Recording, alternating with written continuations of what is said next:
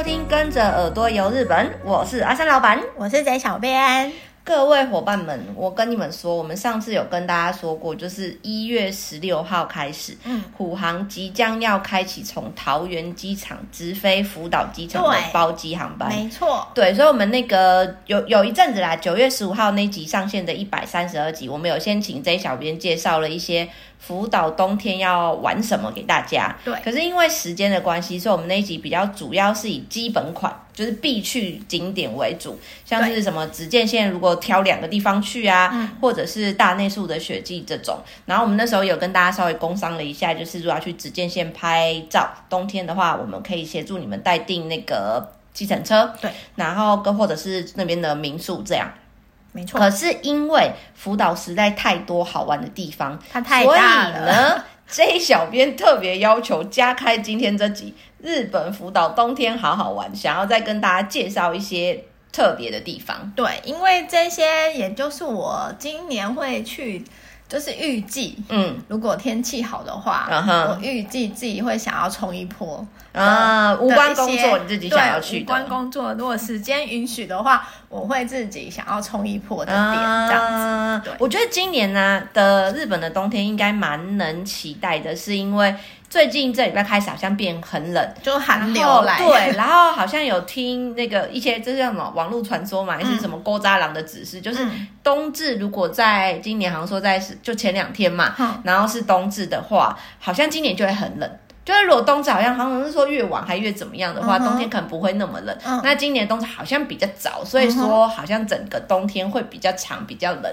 所以就不会像前几年我们很常发生那种什么缺雪，对，缺雪啊，然后冬天不够冷，暖冬啊什么的，像原本会下雪很漂亮的地方，或者是什么雪场，没错，都会不太能玩，对对，受到严严重的影响，对。对，所以呢，这今年冬天觉得很可以期待一下这些雪国的美丽景色，对。然后我一开始想要先来跟大家讲一下，一般我们讲到祭典，可能大家会想到可能夏天的祭典或许比较多这样子。对。然后，因为我们上次那一集有也有推荐的一个祭典嘛，大内宿的雪祭。对，大内宿的雪祭。然后这一次想要来推荐另外一个，我觉得也很值得去的，嗯、只是因为它的时间跟大内宿的呃雪季有大概重叠到一天左右，哦、所以如果你这两个雪季都要跑的话，你可能就真的要规划好才有办法。两个雪季都跑到这样子，嗯、这个雪季就是贺。今年是什么时候？今嗯、呃，这两个雪季都是在那个二月的第二个礼拜。二月第二个礼拜是我们今年台湾要过年的时候吗？对，哦、今年刚好卡到我们的农历年。哦，那。好吧，对，欸、就是有一点对。了，没有，我刚刚就突然讲，是因为那个好，这样可能会有点薄，后面要讲的东西先告诉大家，嗯、就是我们上次也有提醒大家说，像这类包机行程，就是是要去旅行社，嗯，跟那个独包的旅行社买，对。然后如果是过年的话，就是应该是会爆炸无敌贵，没错。外加就是不一定他会释出给个人自由行想要去的人。不过如果那段时间刚好有卡到，我相信他们那个团体行程应该也会安排去到。就是等一下你要介绍这个景点，对，这个祭典就是在鹤之城，然后它、uh 应该说它主要是必去，对，它主要的那个会场，应该说祭典主要的会场是在鹤之城，uh. 然后它叫做汇金会蜡烛祭，嗯、uh，huh. 对，这个。祭典它是从那个大概两千年左右开始的。我帮大家复习一下会蜡烛，就是那个他们会在那个蜡烛上。白色的蜡烛上面画上很漂亮的一些图案，对，那叫会蜡烛，绘画蜡烛的会蜡烛。然后因为这个会蜡烛是他们那个会津地区的传统工艺品，然后会办这个祭典的那个来由，嗯，起源的原因就是因为他想要让就是更多人可以了解这个。呃，体验到这个绘金绘蜡烛这个传统工艺的美，嗯，所以才有这个祭典开始。然后这个祭典是在两千年的时候才开始的，没有很久哎、欸，对，因为很常我们介绍一些祭典都是什么三百年、四百年什么这样子，对，它现在才二三十年，那真的是比较是 for。后期，然后要促进观光或者是什么一些像你刚刚说的，他想让大家了解对这个传统工艺而办的活动，我觉得这个也蛮有意义的。Uh. 然后它这个祭典呢，它主要的会场就是在我刚刚讲的那个会会呃鹤之城，对，然后跟它旁边有一个叫做御药园的地方。Uh huh. 然后其实在这个祭典的期间，它整个那个会津若松市，你在呃这个室内的各个。地方，你都可以看到。打岔，所以在那个七日丁通什么，大家会去那边的那里路上，是不是也都可能会有这些装饰啊？我不太确定，但是我我只记得好像车站，然后就是各个会场都有一些小小小小小小，但、嗯、但他们从车站出来，陆续沿途一些主要的商店街道，你都可以看到。对，但是他主要推的就是，他说如果你真的要看那种大型的的话，你就是去那个贺知城就对了。嗯、对，然后这个地方啊，我非常推荐说，嗯、呃，除了你祭典的期间，你到贺知城之外，你就可以看到很多那个会蜡烛的装饰之外，嗯、祭典。既然都去了祭典，你那一天一定要上那个天守阁。为什么？啊，从上面看起来更漂亮。对对对，因为一般有时候人家去逛城堡，不见得想要进城，然后登到最上面去看，对，因为那毕竟是需要门票的。然后我是记得有些人可能就到外面拍拍，比如说。樱花季可能在外面拍那个城堡啊，嗯、然后樱花景，那就很漂亮的。嗯、但是那个祭典，我就是非常推荐大家，就是要买一下门票，然后上去那个天守阁。所以，因应祭典的时候，它的那个天守阁会开到晚上。对，对，它会配合会开到晚上，啊、特别。那你就从上面呢、啊，你就是可以看到整个呃贺知城的那个会蜡烛街道，这样很浪漫。对的全景。然后，因为它的那个会蜡烛啊，它有时候会配合光影，然后跟你从上往下看的时候，它其实会排。成有一个图案的形状，哦、对，所以你这个如果你要拍，很像那个夏天他们那个什么彩绘稻田，哦、对对对稻田会有像图案的这种，没错。啊、所以你如果真的要拍到它整个那个全景的话，你就要上去才看得到，对，你就是要上去才看得到。然后加上如果呃，他那一次的你很幸运，那一个季节的雪下的够厚够重，嗯哼，你就可以。体验到整个烛光跟雪景哦，就是非常漂亮。然后我记得有一年，那一年我没有去，但是我们的那个西小编有去，嗯、就是他拍到的那个照片，我觉得很漂亮。但是那一年刚好他们好像雪下的不够，对，雪不够，然后。他们怕可能来参观的人就是可能觉得有对有少一点什么，他们特别做的那种装置，就是很像我们台湾那种天灯飘在天空那样，哦、但它不是用它不是放天灯，它是有一点让它吊在那边，对，吊在那边有点让它飘着，然后你远看的时候，其实你看不到那个线，嗯、就很像那个城堡，然后天灯飘在旁边这样，嗯、那个那个也很浪漫。我好像记得那张照片，对，那我觉得那一张漂亮，那一张很经典，对，然后。如果雪很多的话，我觉得你可以近拍那个蜡烛，呃，会蜡烛，他们在那个戴帽子，对，他们在雪上啊，也其实有用很多装置，嗯哼，很像那种那叫什么竹子吗？嗯嗯嗯，它会雕刻，然后把那个蜡烛放里面，所以它会有类似用这样各种不同的一些巧思装置，所以整个拍起来都很漂亮，所以这个是我很推荐。然后跟大家提醒一下，呃，去鹤之城啊，它那个。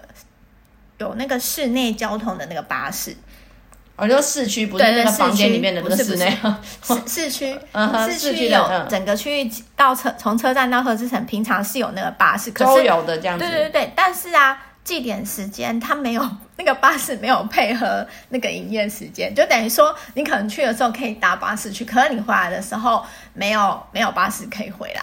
所以这个时候你自己交通安排要注意一下。哦。然后我是可是没有那个周游的巴士，应该有一般他们路线的那种公车的巴士可以坐。就是吧。你说所有巴士都没有开？对，我记得他，因为他那个网站上面就有提醒大家说，哎，没有加开巴士，就是回去的时候晚上没有巴士。那我我个人是觉得贺知城还好的原因，是因为，嗯，我因为我个人就是有从贺知城走回车站过，嗯，大概三十分钟，哦，我觉得还好。可是冬天呢？但我觉得还，我个人觉得还好，因为反正他路上。虽然因为下雪，你说当做散步一路走回去，然后路上沿路也有的看这样子。对，或者是你可以叫计程车哦，你可以跟你去的时候如果搭计程车，或者是你，我记得那个鹤城外面会馆应该都有计程车，然后或者是你可以打电话，就是请那个计程车来接你，就是可能坐车进去，然后走路出来，这样可能比较实际啦。对，我觉得就是提醒。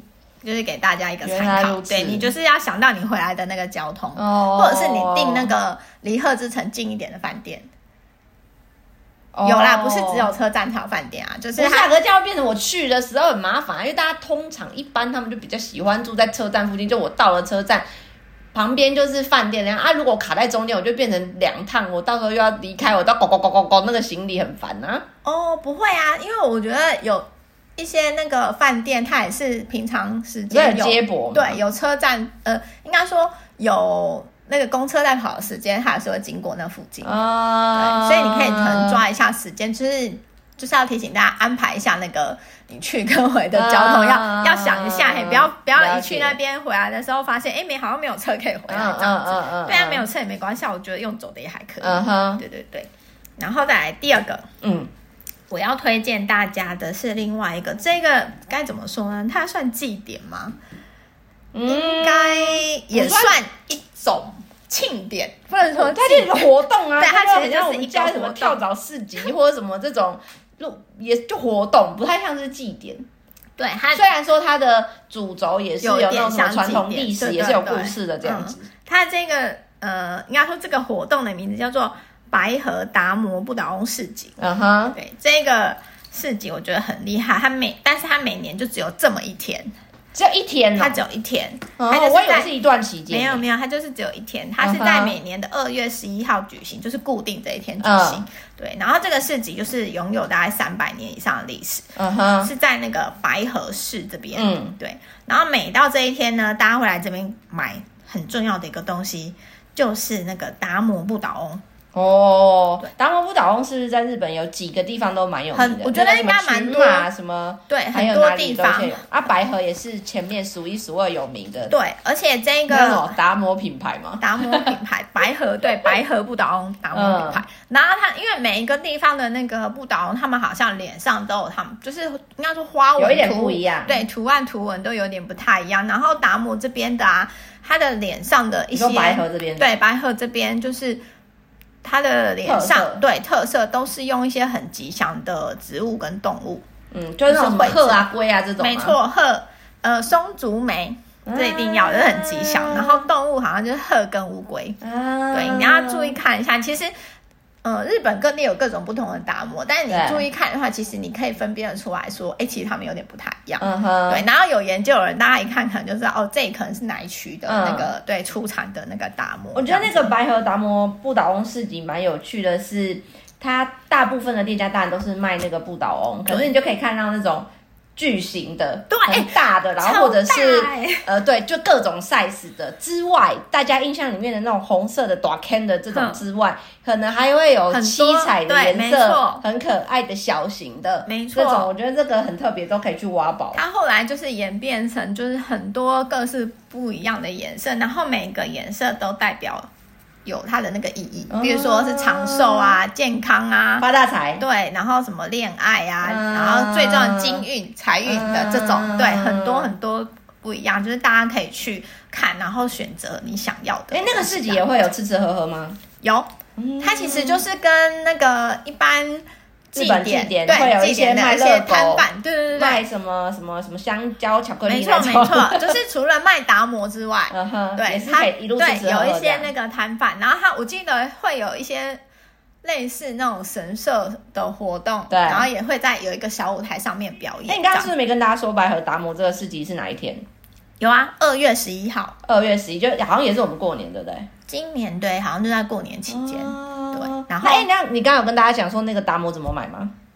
达摩怎么买？还没。好，我我有先跟大家讲说可以买不同颜色的达摩，代表不同的意义。然后来跟想想要跟大家讲说，这个市集买达摩的时候有一个特色，嗯，就是你可以杀价。哦，对，这这很有趣。所以其他日本的市集不能杀价吗？基本上在日本没有在杀价的啦。哦，对，基本上，然后因为我这个我也是听当地人讲才知道，uh huh. 然后一去的时候，那当地人就说。你呃这边买达摩，可能就是当地人才知道，就是有一个特色，就是你可以杀价，而且他说越杀价会越带好运哦。但是也要适可而止啊，啊，但就是有一种大家 keep 云对对对，就是有一种那种，哎，你可以杀一下，然后可能两方开心，然后就是两边都会好运这样，因为毕竟达摩是一个那个吉祥物嘛。然后再来买了达摩之后要怎么弄？因为大家买达摩是会要来许愿，嗯哼，对。然后呢，如果你你是你通常买到的达摩是他眼睛没有画那个，嗯哼，那什么眼珠，两边都是只有眼白，它是只有白白的，都没有画东西的。那如果你要许愿的话，你就是要在达摩的左眼，是达摩的左眼，所以就是你面对的时候是右手这个眼，嗯哼，对，然后画上一只眼睛。许愿的时候先画达摩的左眼，对。然后呢，等到你愿望成真的时候，再画上另外一个眼睛，这样子。哦、那如果当年人是说，如果你没有想要许愿，你就只是想要买回来就是当摆饰品装饰的话，坐正我的客厅，对你就可以两只眼睛都给它画上去，嗯，然后就给它摆在家里这样子。原来如此，对。啊，可是买的时候没有像小法师那种什么要买几个这种，没有没有。哦，我以为达摩有要像小法师一样，就是没有，他是他就是买比家庭成员多一个，没有没有，它是数量没有限制，但就是你可以选说你你需要什么方面的，想要增强什么方面的运势，可以就买那个颜色这样子。然后很多人呢都会在这一天。就是来这边买那个达摩，uh huh. 因为我个人有参加过一次，我、uh huh. 那个真的是很热闹吗？很热闹，觉得、嗯、我觉得很有趣。路上会挤到水泄不通那一种吗？会哦。据说他们好像说这个达摩市集应该是历嗯，就是每年都会就是挤爆的那一种。Uh huh. 对啊，疫情期间他好像就没有举办，因为就是怕大家群聚嘛。嗯、uh huh. 然后这几年开始慢慢有在恢复中，复对。原来想说，如果有机会想要去再去一次，觉得很有趣。嗯哼，对。那去到白河达摩这边，可以除了看市集，还可以看什么？如果哦，另外一个我是这个是我近期发现的一个，应该说小小的景点。嗯，对，就是冬天嘛，大家都会想到说浪漫的那个灯饰。嗯哼，对。然后在那个像新一区这样。对对对对。嗯。那我看了那个最近在找资料的时候看到这个地方，就想说，哎，奇怪，为什么我以前没有发现这个地方？它是。在那个 JR 白河站，嗯，然后这个站的那个灯是，JR 白河跟 JR 新白河又不一样，对不对？因为新白河是新干线的，对。然后那个 JR 白河站就是一般的那个一般电车。那这个白河达摩不倒翁市集离 JR 的白河站比较近。嗯，对我印象中是，反正可是其实还好，因为新白河他们其实也都没有距太远，就是都在，就是其实差不多。同样的区域内，uh huh. 就是差不了多少这样子。Uh huh. 然后这一个呃，JR 是呃不，这对 JR 白河站，我想要介绍它的灯饰的原因，是因为嗯，呃，我在那个网络上看到那个照片，我觉得很漂亮。它的特色是本身这个白河站，它就是蛮有历史的。嗯、uh huh. 它是在大约一百年前的那个大正十年左右的那个建筑物，uh. 所以它整个那个呃。车站的外观什么，就是还是充满了之前那种大日本人对日本日本人叫做大正浪漫。嗯，对。那它的那个屋顶啊是红红瓦的屋顶，嗯，然后它的特色就是很复古。它的那个呃车站啊，你从外面那样看去的时候，它的那个、嗯、它有很大片的那个立窗，嗯哼，对，就是这样一条条，好像就是大正的那个建筑物的特色这样子。嗯、对，那它。白天的时候，你拍它，你就是觉得，哎，它就是一个很复古，真的就是大正，很像大正时期的一个车站。嗯、然后它现在的呃冬季的时候，它加上那个灯饰。除了车站之外，它整个车站周围的那个灯饰布置的就是很漂亮。Uh huh. 然后我看了那个照片的时候，我想说，到底是这个人很会拍，还是说想要去 一探究竟？对，我还是说是真的这么漂亮？然后我就想说，哎、uh，huh. 我这次如果有时间，我可能跑去看一下。我觉得很长那个个人自由行的，就是旅人们啊，嗯、一定都会去搭他们这些大众运输交通嘛。然后很长就是。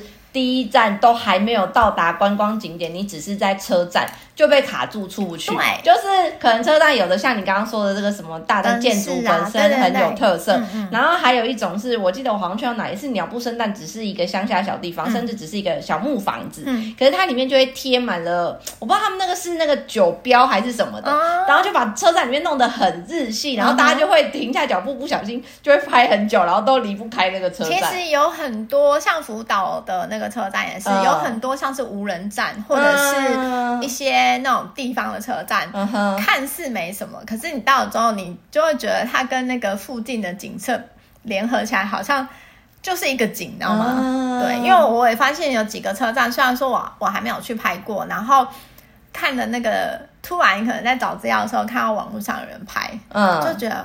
我觉得下次可以有一集是介绍一下日本特色的车站。对，就是会想一个系列最简单就是他们还有那种什么名字很有特色的，什么幸福车站这一类的。然后还有不然就是车站的那个整个建筑啊，或者装置，整个粉红色的车站。我记得之前我有去过别的也是这样。还有那种这个我觉得可以跟大家介绍。对对，我觉得这也可以跟大家介绍。对，那我们可能下次可以。没错，我帮你想到了一个题目。真 的啊！但是我要帮大家就是偷偷透露给你们一个讯息，嗯，因为刚刚有讲到那个达摩不倒就是。不知道大家有没有印象？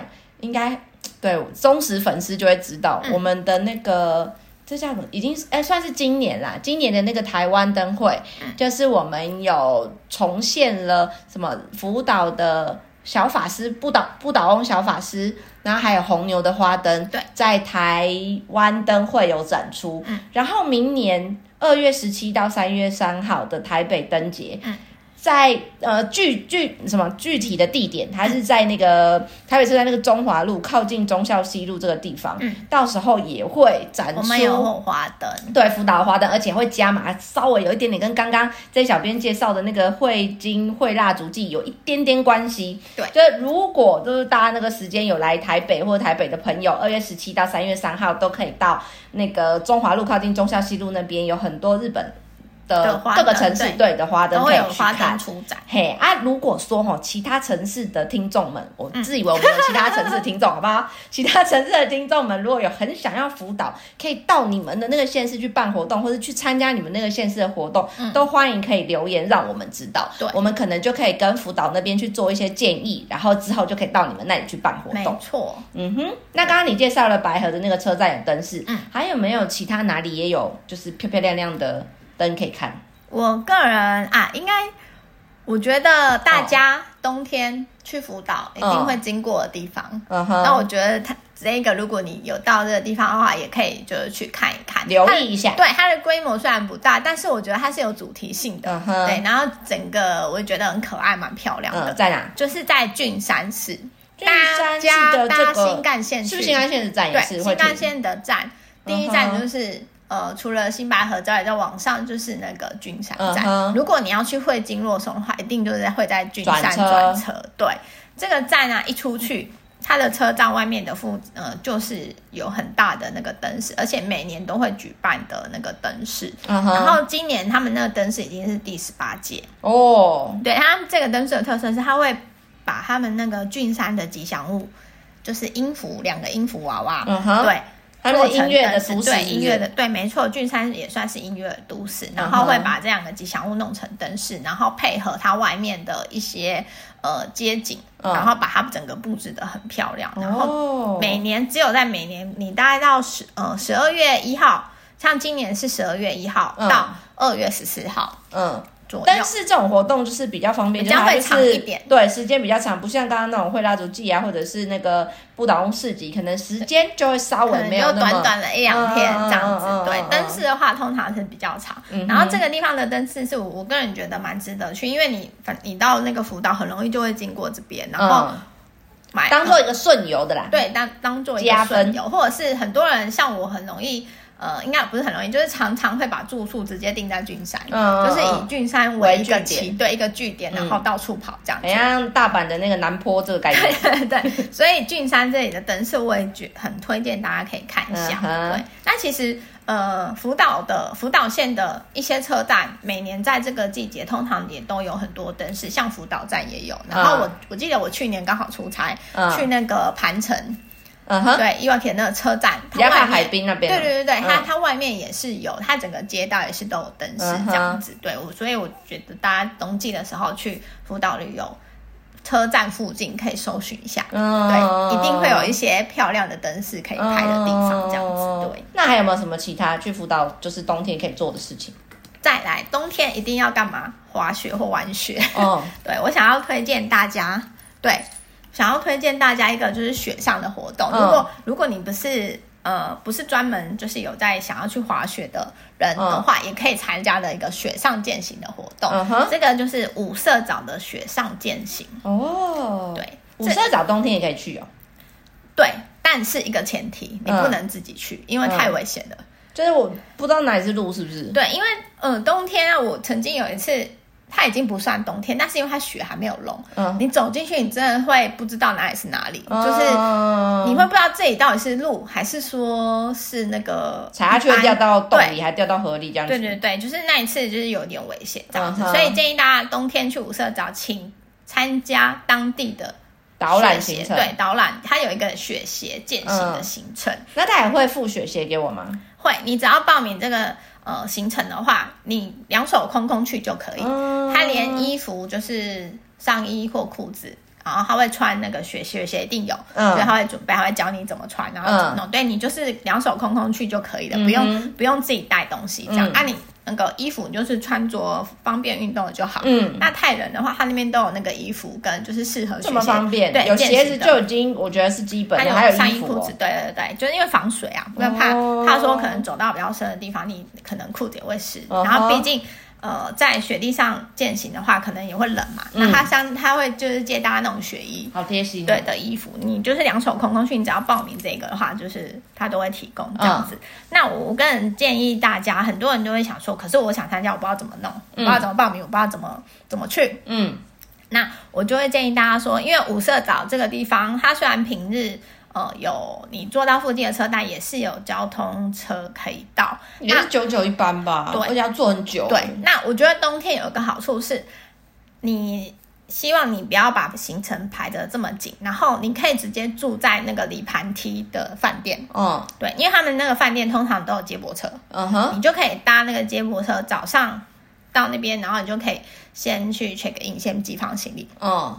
然后你可以就可以参加那个他们饭店里面那个行程，所以那个饭店就会从像是最近可能就是猪苗代站，然后把我接去饭店，对，没错，然后又再可以饭店把我带去五色岛这样吗？对，他饭店就有一个那个在做这样的行程，嗯、就是跟那个外面专门在做学习这些这个合作，对，配合，可能就一路从饭店捡客人这样子的意思吗？然后去参加五色岛的，他是他是说最好。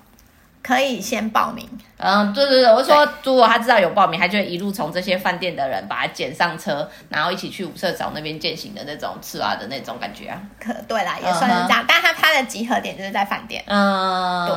然后很方便的是，因为五色岛践行它的行程的话，通常是在下午开始，oh. 所以你就可以，你就早上去睡饱饱吃暖暖，你就早上去，然后刚好到那边也差不多中午，然后可能、oh. 对准备一下，uh. 然后就可以接着。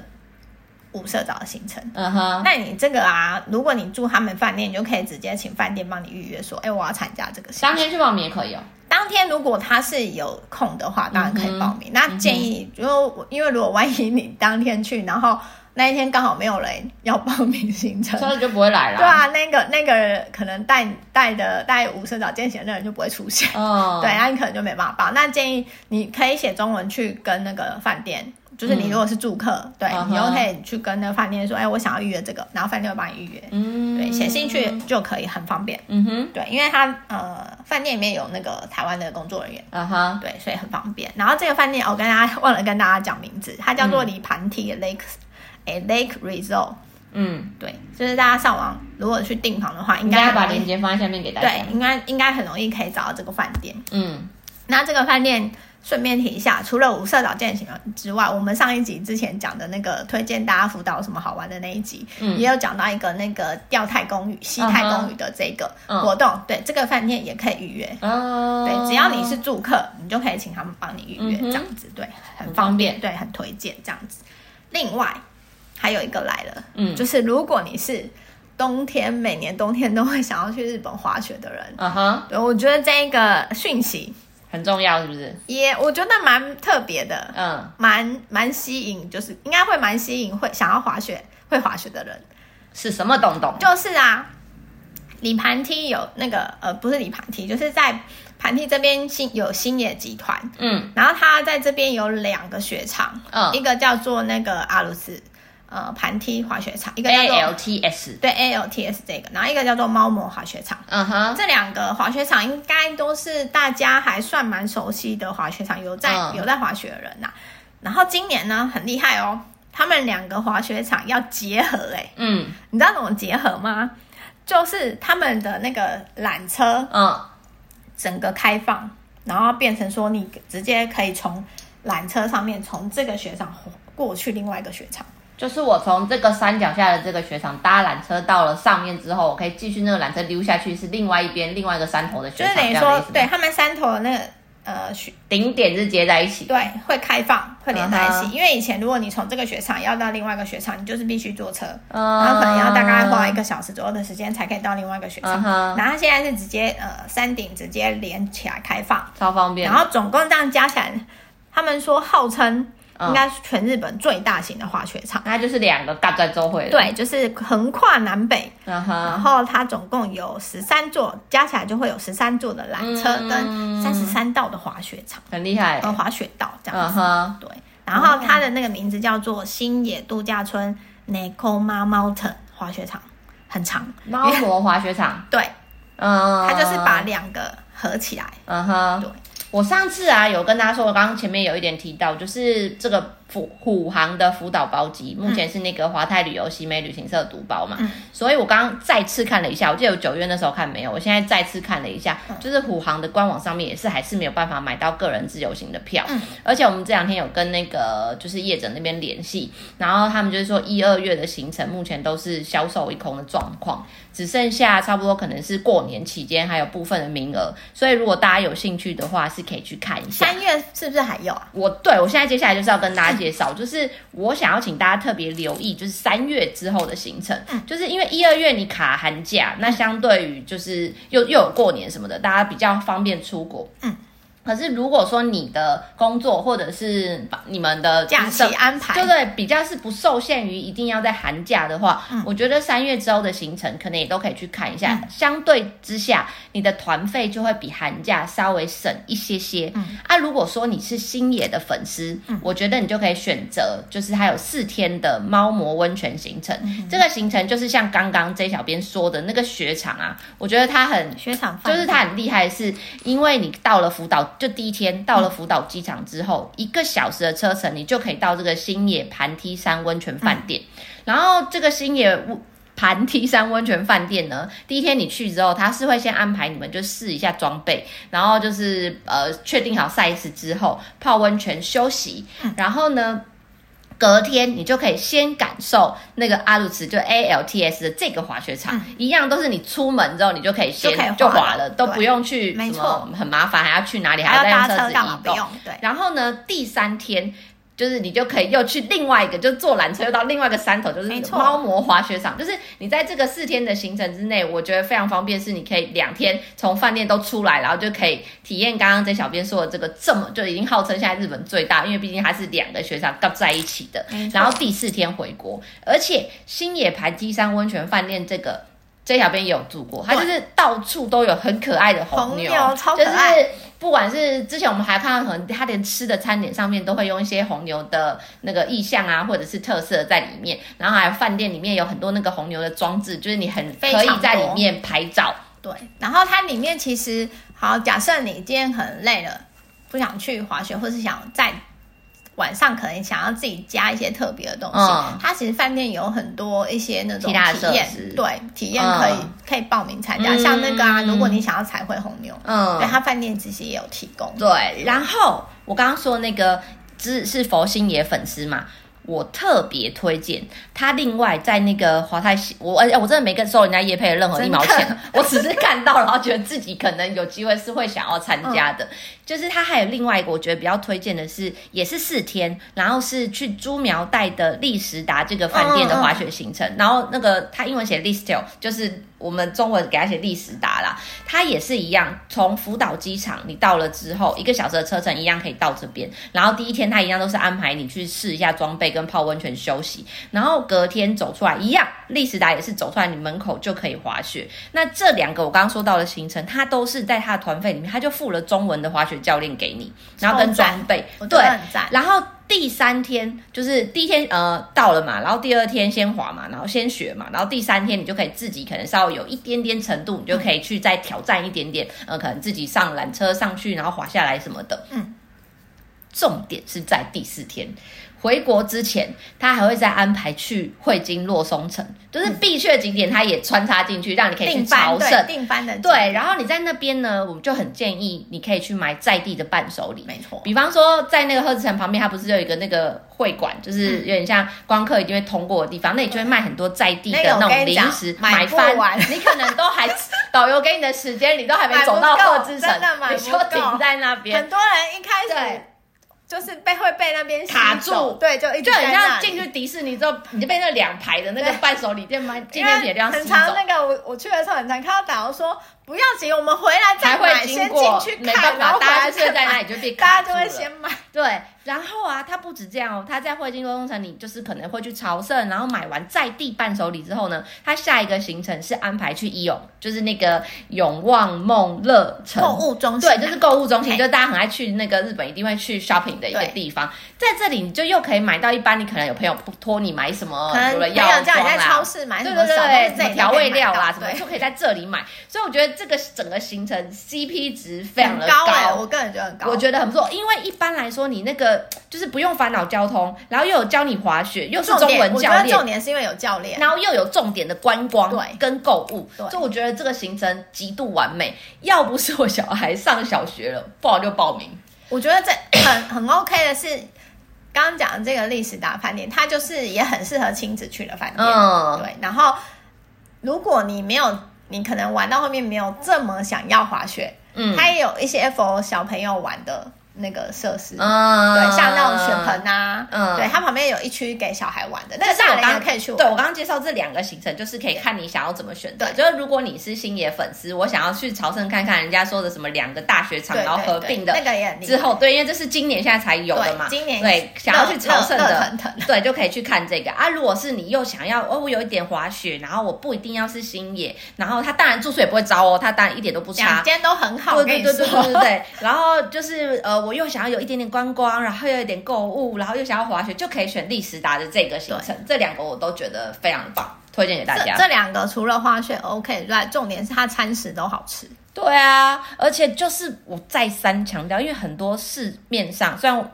就是我没有实际报名过，可是我觉得一般这种滑雪行程，他又尬教练，然后又尬餐，一定不会给你太好，不是都很贵。对。对，就是餐我先不说，就是整个这种团费起来就是会很贵。